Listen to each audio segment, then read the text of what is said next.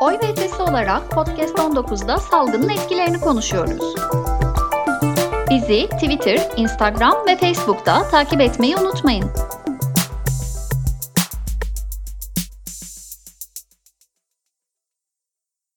Ee, evet, herkese merhaba. Ee, e, Oy ve Ötesi e, podcast serisinde bir aradayız. Aslında bu seriye başlamamız e, pandemi sürecinin e, dünyada pek çok konuya olan etkileri, bu alışılmadık krizin e, sağlık sağlık konusunun çok çok ötesinde etkileri olduğunu görmemizden kaynaklandı. E, ve tek tek e, bizim tespit edebildiğimiz, sizin meraklı, meraklarınızı ifade ettiğiniz alanlarda konunun uzmanlarıyla görüşmek, onların değerlendirmelerini almak istedik. Bugün de çok değerli bir e, konuşmacı ile birlikteyiz. E, doçent Doktor Evren Balta, e, Özyeğin Üniversitesi Uluslararası İlişkiler Bölüm Başkanı. E, ben de e, doçent Doktor Başak Yavçan, TOP Ekonomi ve Teknoloji Üniversitesi'nden. Her ikimiz de aynı zamanda dış politikada kadınlar platformunun üyesiyiz ve Oy ve Ötesi'nin bu çalışmasına, bu podcastına katkıda bulunmaktan büyük mutluluk duyuyoruz. E, şimdi e, genel e, konumuz aslına bakarsanız salgının uluslararası işbirliği üzerindeki etkileri. E, tabii bu boyutta e, çok şey tartışıldı. Amerika örneğinde, Avrupa Birliği ülkeleri örneğinde, Çin örneğinde uluslararası kurumlar e, neye gidiyor, e, kendilerinden bekleneni yapabiliyorlar mı, uluslararası sağlık örgütünün bu süreçteki rolü ne olduğu, ne olmalı gibi tartışmalar sürüyor. Ve bir yandan da ulusal e, politikalar öne çıkıyor, ulus devletler öne çıkıyor ve e, bir takım e, liderlerin bu uluslararası örgütlere e, çeşitli e, şikayetlerini bildirdiklerini hatta laf attıklarını sataştıklarını bile görüyoruz diyebiliriz değil mi Evren Hocam? Biraz evet. isterseniz onunla başlayalım. Tamam. Trans ve Dünya Sağlık Örgütü arasında neler oluyor? Daha önce NATO Dünya Ticaret Örgütü'ydü. Şimdi sırada Dünya evet. Sağlık Örgütü var.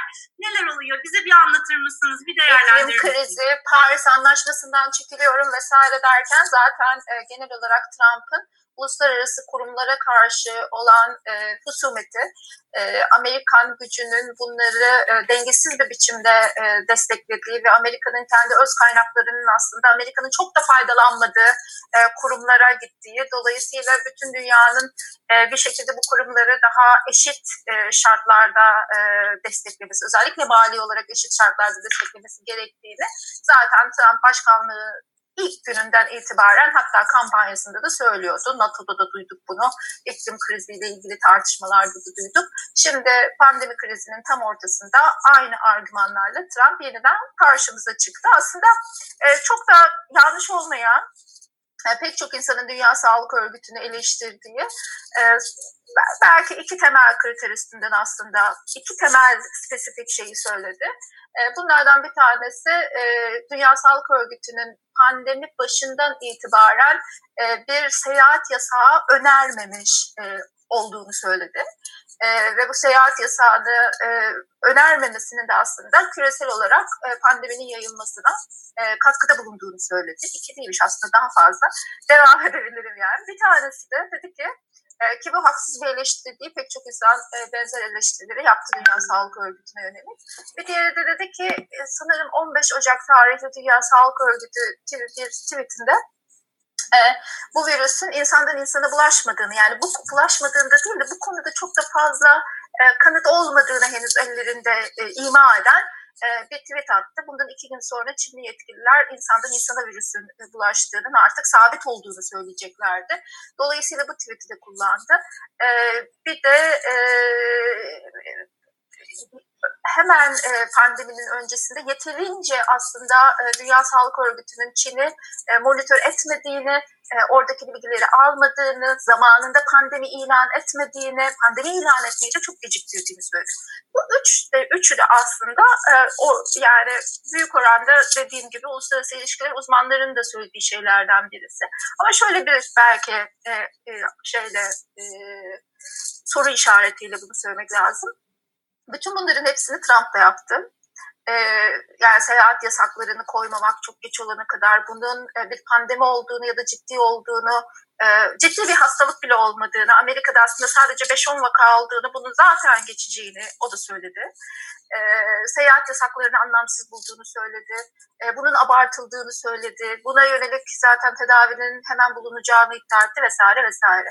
Bir de diğer temel şeylerden birisi aslında bütün bu çerçeveyi Trump'la Dünya Sağlık Örgütü arasında birleştiren şey belki de e, Trump'ın aslında Dünya Sağlık Örgütü'nün e, Çin'i bir biçimde örtük ya da açık olarak desteklediği, e, Çin'i eleştirmemek için bütün bunları yaptığını, Çin'le arasını iyi tutmaya çalıştığını, dolayısıyla Dünya Sağlık Örgütü'nün maliyetlerini Amerika karşılasa da e, onun nimetlerinden Çin'in faydalandığını söylemek istiyordu aslında.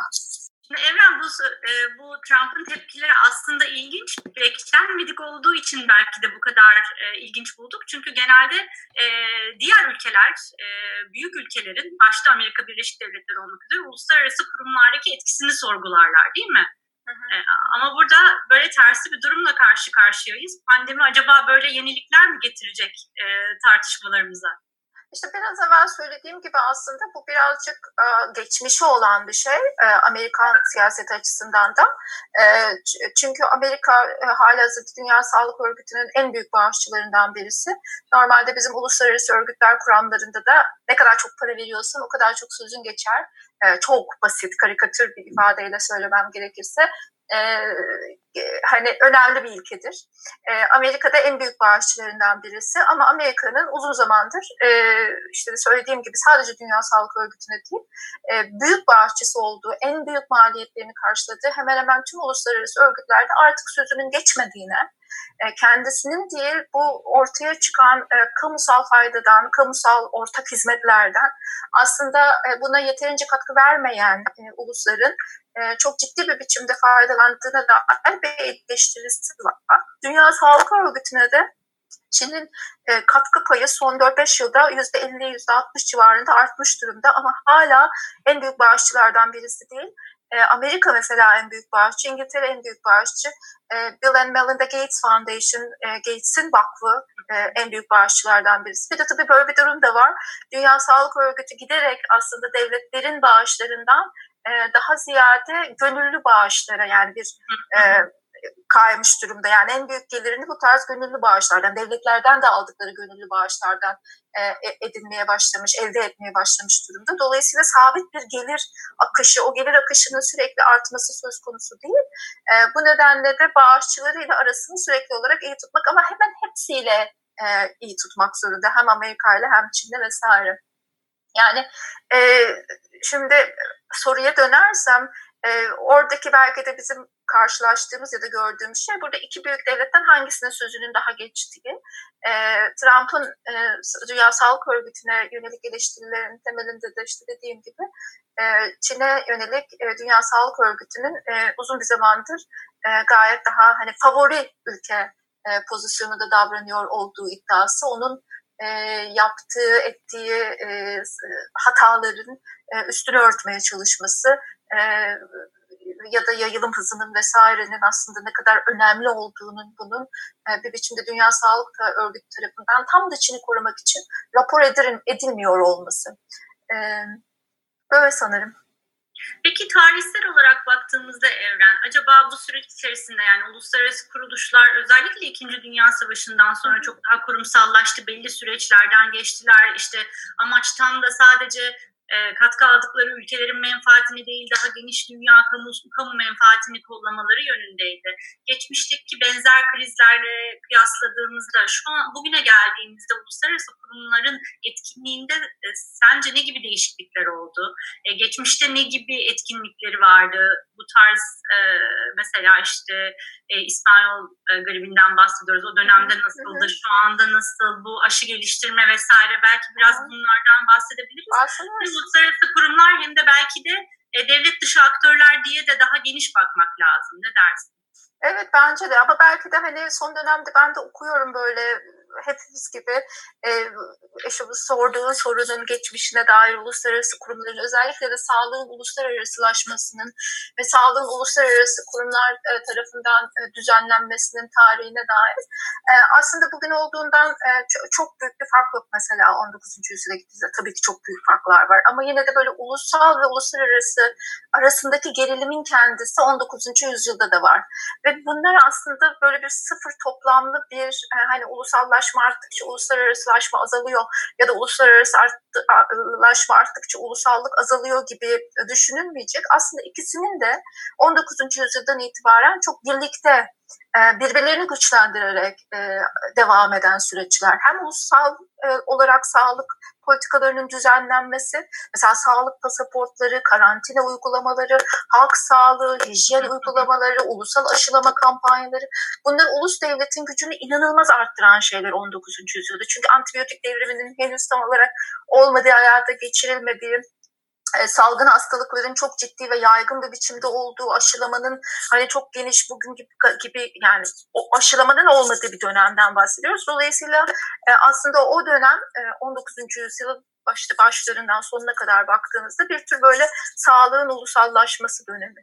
Ee, öte yandan ama bütün e, bu devletler yani ulusal e, aktörler diyorlar ki ben bunu sadece kendi başıma yaparsam e, yani e, sadece kendi sınırlarım içerisinde hangi hijyen kampanyasını, hangi aşılama kampanyasını neyi yaparsam yapayım aslında öbür devletlerde devam eden tehdit ve bulaşıcı hastalıklar bir gün gelecek. Bana da sıçrayacak, evet meselesi vesaire gibi hani bir güvenlik meselesi olarak düşündü bunu.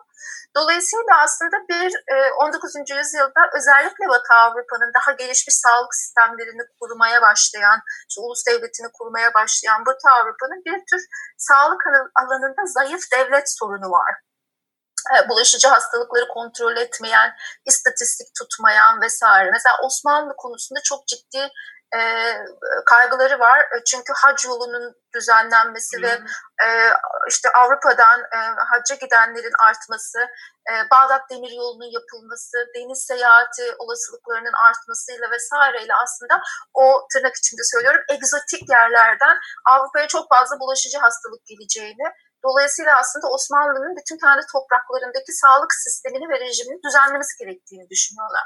Ve böyle ilk uluslararası şeyler aslında tam da güçlü ulusal sağlık rejimlerinin kurulmasına paralel e, olarak ilerliyor. Yani işte çeşitli devletler, Avrupa devletleri Osmanlı'yı çağırıyorlar, Rus İmparatorluğu'nu çağırıyorlar. Birlikte aslında bir takım uluslararası sağlık konferansları yapıyorlar ki bunlar bugün e, uluslararası e, Dünya Sağlık Örgütü'nün de temeli olacak konferanslar.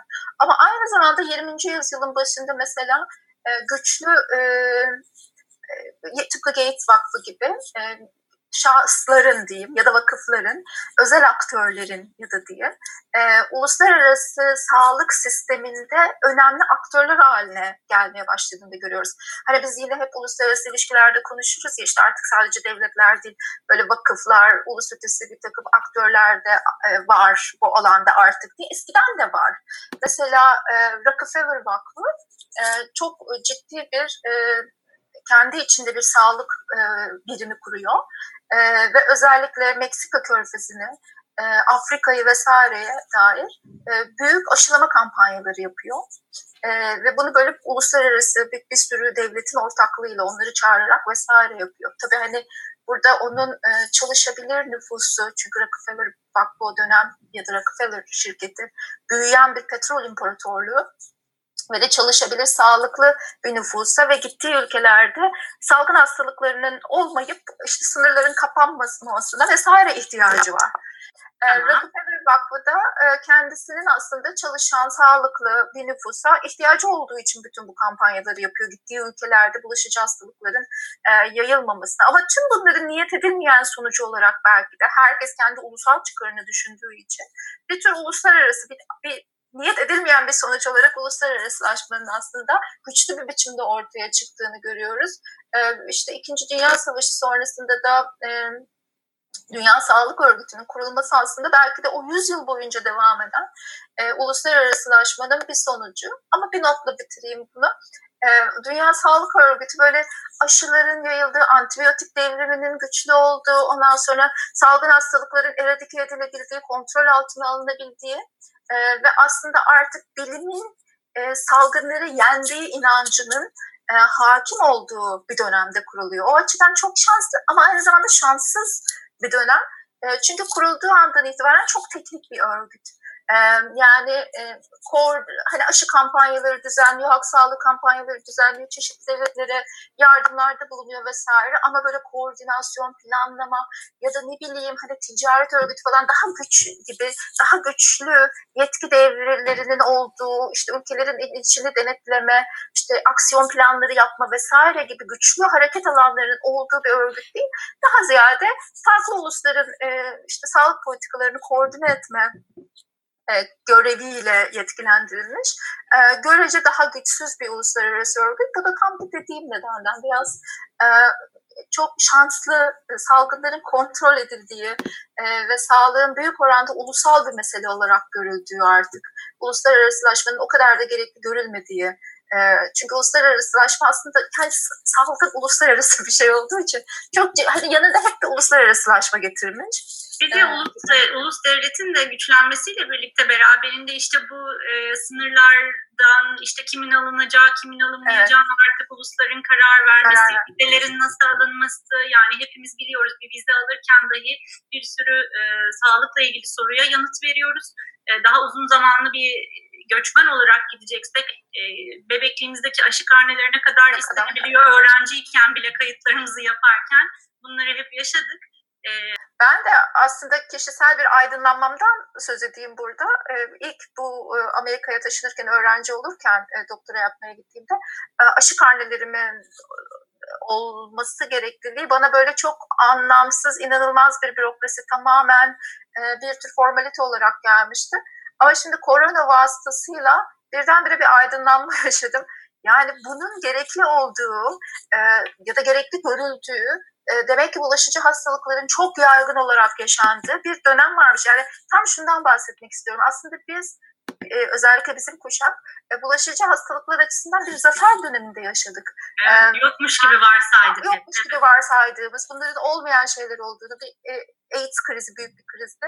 Şimdi e, biz e, uluslararası kuruluşlar deyince sanki bütün kuruluşlar e, aynıymış gibi düşünüyoruz ama bunların hepsinin kurucu ülkeleri farklı, tarihsel geçmişlikleri, mücadele edip güçlendikleri süreçler var, e, kimisinin yok, e, kimisi Avrupa Birliği gibi bir e, kurum son derece derin bir şekilde birbirine entegre olmuş ülkelerden bahsediyoruz. Birbirine söz geçirebilen belli alanlardaki karar alma e, kuralları gereğince ve birbirine çok ciddi finansal desteklerde bulunabilen e, üye ülkeleri olan bir e, kurum. Öte yandan daha farklı Birleşmiş Milletler e, yelpazesi altındaki e, farklı e, kurumlardan bahsediyoruz. Belki biraz bunları ayırt etmekte de fayda var. Yani Dünya Sağlık Örgütü bunlarla kıyaslandığında aslında e, çok daha e, etkinliği şimdiye kadar bu kadar geliş geniş, geniş ve gelişmiş olmam, olmayan bir kurum değil mi? Yani e, Birleşmiş Milletler'in zaten çatısı altında Dünya Sağlık Örgütü. Dolayısıyla Birleşmiş Milletler'in çatısı altındaki diğer örgütlerle de belki kıyaslamak e, hani onların Birleşmiş Milletler çatısı altındaki örgütleri zaten hani etkililiği, verimliliği Avrupa Birliği ile çok da kıyaslanabilir e, değil sanki. Dünya Sağlık Örgütü de üyesi olan yaklaşık 194 tane üyesi var sanırım e, son rakamı yani doğru hatırlıyorsam e, her birisinden bir e, üyenin katılımıyla karar alıyor. Bir danışma kurulu e, gibi çalışıyor bu e, ve de e, bir e, yürütme kurulu var. E, daha e, sağlık hizmeti verenlerden yani daha uzman kişilerden oluşan bir yürütme kurulu var. Bu da seçimle gelen bir yürütme kurulu.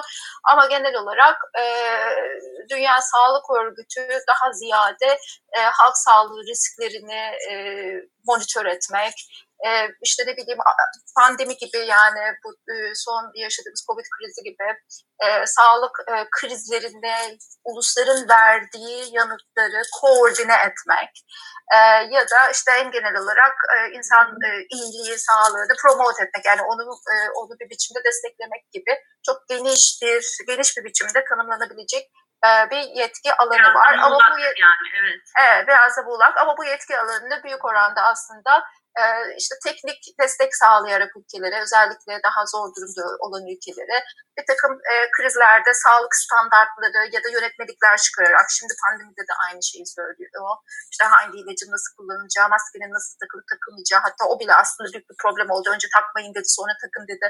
E, kendi e, e verdiği şeyleri önerileri de aslında sürekli olarak revize etti. Tıpkı her bilim gibi sağlık alanı da özellikle bu tarz yeni virüslerde sıklıkla değişiyor. O da aslında Dünya Sağlık Örgütü'nün ne kadar yeterli olduğuna dair bir e, tartışma meselesi e, yaratmıştı hatırlarsan. E, bu açıdan aslında ulusların içindeki yetki alanı da ulusların ona ne kadar yetki açtığıyla e, doğrudan bağlantılı.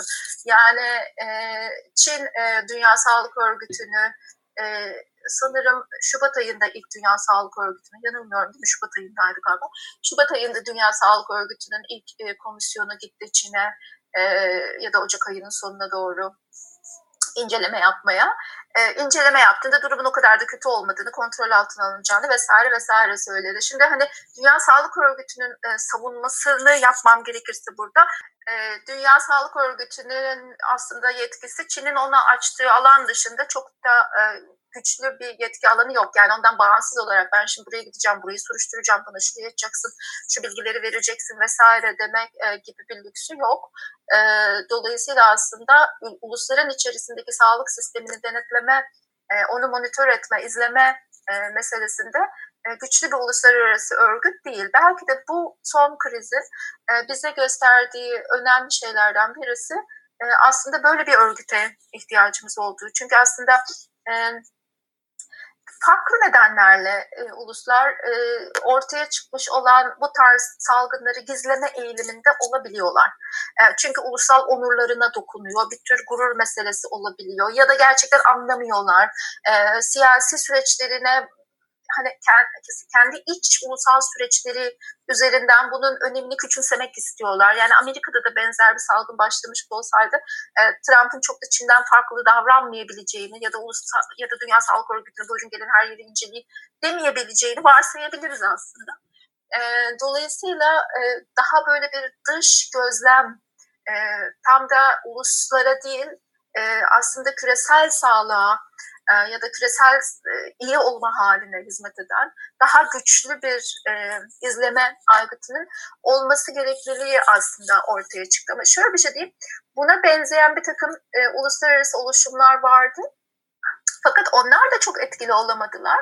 E, nasıl e, yani buna benzeyen değil de hani bu hedefi e, tutturmak isteyen yani diyordu ki mesela e, bazı örgütler Dünya Sağlık Örgütü davet olmadan orayı izleyemeyeceği için e, dolayısıyla bu tarz e, sağlık krizlerinde çok da etkili bir uluslararası örgüt olmayabilir. Dolayısıyla biz bir erken acil önlem işte izleme mekanizması kuralım. Şimdi Kanada merkezli mesela böyle bir daha uluslararası çalışan bir merkez var. O e, bütün dünya dillerinde yerel basında, sosyal medyada çıkmış haberleri toplayarak e, mesela şundan hasarmış şöyle bir tür algoritmalar üzerinden e, bir e, sağlık e, uyarı sistemi e, hmm. oluşturulabileceğini e, iddia ediyordu bu örgüt. Ama mesela onlar da yakalayamadılar.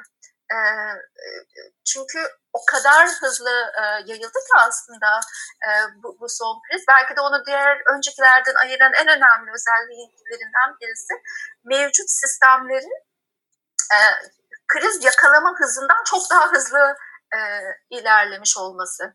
E, eğer daha önce yakalayabilmiş olsaydınız durdurabilme imkanınız yani belirli bir yerde onu contain etme, e, işte sınırları kapatma vesaire belirli bir kentte ve aslında virüsü daha yayılmadan eradike etme imkanınız olabilir varsayım üstüne aslında bu izleme, e, uluslararası izleme teşkilatları, organ, yani kurumları, kuruluşları, e, vakıfları vesaire hareket ediyorlar. Ama bu sefer çok hızlı hareket etti hakikaten e, e, virüs. O yüzden de Tam da buraya gelecek aslında yani bu kurumların akıbeti ne olacak, gelecekte nasıl bir e, dünya ve burada ne, bu kurumlara ne gibi sorumluluklar yüklenecek gibi bir soru hepimizin de kafasında. Yani bir yanda e, aslında e, az önce belirttiğin gibi eğer taahhütlerin kredibilitesi gibi bir sorunumuz varsa yani ülkelerin söylediklerinin e, doğru olup olmadığından bir kere endişe ediyorsak bu aslında bu kurumları güçlendirme irademizi ortaya çıkartır e, zaten tek başına. Öte yandan biraz da şu var yani buna paralel olarak bunu belki de güçlendirecek bir nokta e, çevre ve sağlık gibi konuların hani sınır aşan yanlarının olması ve siz ne kadar kendi alanınızda kendi e, çöplüğünüzü temizlerseniz temizleyin diğer taraftan sürekli e, etkileşim içerisinde olması belki de e, bu e, sınır ötesi sorunlardan ötürü e, uluslararası kurumların bu alandaki faaliyetlerini güçlendirici şeyler olabilir. Şimdi şu süreçte Uluslararası Sağlık Örgütü'nün herhalde e, beklenen şeylerin başında bir aşı e, var. E, bu aşı konusunda e, bunun patentinin e, işte kamuya açık hale getirilmesi, her bütün ülkelerin bu patenti alıp kendi e, koşullarında uygulayabilmesi ve dağıtabilmesi, ihtiyaç sahiplerine uygulayabilmesi bizlere, biz vatandaşlara. E, bir diğeri de e, bu seyahat mevzu. Yani bu seyahat konusunda nasıl bir şey yapılacak? İşte böyle seyahat edebilir belgesi mi alacak, temiz belgesi mi alacağız? Nereden olacak? Süreç bizi bekliyor. E, yani birebir e, doğrudan e, etkilenebileceğimiz herhalde e, bireyler olarak, vatandaşlar olarak kafamızdaki en önemli sorular ve uluslararası bir kurumdan da beklentimiz bu yönde. E, sence nasıl bir e, süreç bizi bekliyor? Kurumun bu yönde bir evrilme ihtimali var mı? Bu yönde sözünü geçirebilecek mi uluslararası sağlık örgütü? Nasıl bir süreçle karşı? Yani tabii ümit ettiğimiz geçirebilecek olması çünkü çok ciddi bir koordinasyona ihtiyaç duyan e, bir meseleden bahsediyoruz özellikle aşı meselesinde. Aynı şey seyahat içinde geçerli, başka bir sürü alan içinde geçerli tabii e, uygulanacak ulusal önlemlerden tutun da ilaç protokollerine vesaireye kadar acil eylem planlarının yeniden korona üzerinden ikinci bir dalgaya göre yeniden düzenlenmesine kadar. Şimdi ben çok halk sağlıkçı değilim bilemiyorum tabii ki yani e, bütün bunların ayrıntılarına eminim çok daha fazla şey vardır Dünya Sağlık Örgütü tarafından yapılacak. E, ama öte yandan e, aşı meselesine baktığımda biraz dışarıdan orada çok ciddi bir ulusal rekabet görüyorum. E, muhtemelen Dünya Sağlık Örgütü'nün de e, en temelde yapabileceği şey belki de ilk aşılanacak grupların kimler olduğunu, işte sağlık çalışanlarının risk gruplarının vesaire olduğuna dair bir takım önerilerde vesaire bulunmak. Ama hani aşı konusunda da hakikaten hiçbir şey bilmiyoruz. Çünkü e, şöyle diyeyim, hangi aşının başarılı olacağına e, bağlı olarak e, o aşının... Nasıl karar verileceği değil mi? Evet, evet yani hangisi acaba üretilecek ve başarılı? Onun tedarik zinciri olağanüstü değişecek yani. Hani hangi ülkelerle nasıl vesaire tedarik zinciri devam edebilir gibi bir sürü sorunun e, aslında e, bir e, mesele haline geleceği bir durumdan bahsediyoruz. Dolayısıyla aşıyla ilgili çok büyük bir bilinmezlik var e, ve çok ciddi bir aşı yani çok büyük bir nüfusu aşılamak istiyorsunuz aslında. Dolayısıyla aslında aşıyı bulsanız bile o kadar aşıyı nasıl üreteceksiniz? O tedarik zincirini nasıl sağlayacaksınız? Ondan sonra e, hangi işte uluslar önce kendi e, vatandaşlarını mı e, aşılamaya karar verecekler yoksa e, işte Dünya Sağlık Örgütü tarafından belirlenmiş risk grupları bütün dünyada küresel olarak aşılanacak vesaire gibi pek çok soru var ve bence pek çok belirsizlik de var. Büyük oranda siyasi e, nasıl diyeyim e, pazarlıkların hem bir sonucu olacak hem de aslında aşıyı kimin bulduğu nasıl bulduğuyla ilişkili bir sorun olacak. Ama e, mesela şunun altını çizeyim aşı meselesiyle ilgili. E, örneğin şu an aşı çalışmalarına en fazla kaynak aktaran e, çalı, aşı, e, yapılan aşı e, çalışmalarından en yüksek sayıda e, aşı çalışmasını fonlayan da yine bir özel e, vakıf, e, Gates Vakfı. E, zaten o yüzden komplo teorilerinin de e, hedef haline. Hedef haline gelmiş durumda. Hem nereden biliyordu bu daha önceden hem de e, bak gördün mü aşı çalışmalarında o fon bir oradan para kazanacak e, bir takım işte ne bileyim ilaç şirketleriyle de bağ varmış e, vesaire gibi. O zaman pozitif bir e, şeyle bir bitirelim. Umarız ki nasıl ki Avrupa Birliği girdiği her krizden daha derinleşerek, daha e, güçlenerek e, çıkıyor ee, inşallah bundan da Dünya Sağlık Örgütü bir şekilde daha kendine yetkiler elde ederek ve uluslararası düzlemde kamu sağlığını sadece bir ülkenin vatandaşlarının değil, bütün dünya e, vatandaşlarının, dünya insanların, halklarının e, sağlığını e, taahhüt edecek e, hem kapasitesini arttıracak hem de yetkilerini arttıracak bir süreç geçirir. İhtiyaç hasıl ol, olacak gibi görünüyor anladığımız kadarıyla ve daha koordineli bir süreç bize sunabilir. Benzer bir e, pandemiyle tekrar karşılaşırsak böyle sanki bu bitmişmiş gibi konuşuyoruz ama e, pandemi sürecinde e, konuşulan her şeyin kaderi bu. Yani biraz takip ettik, biraz da e, spekülasyon yapıyoruz. E, ben çok çok teşekkür ediyorum. Ben teşekkür ederim. Bir şeyiniz yoksa burada e, toparlayalım isterim. E,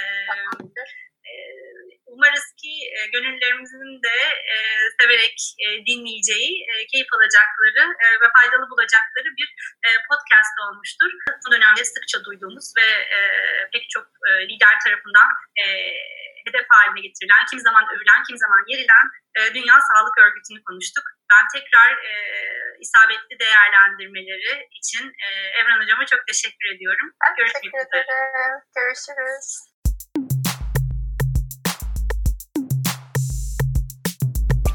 Yayınımızın diğer bölümleri için bizi takipte kalın. Çalışmalarımız hakkında bilgi almak için oyveötesi.org'u ziyaret edebilirsiniz.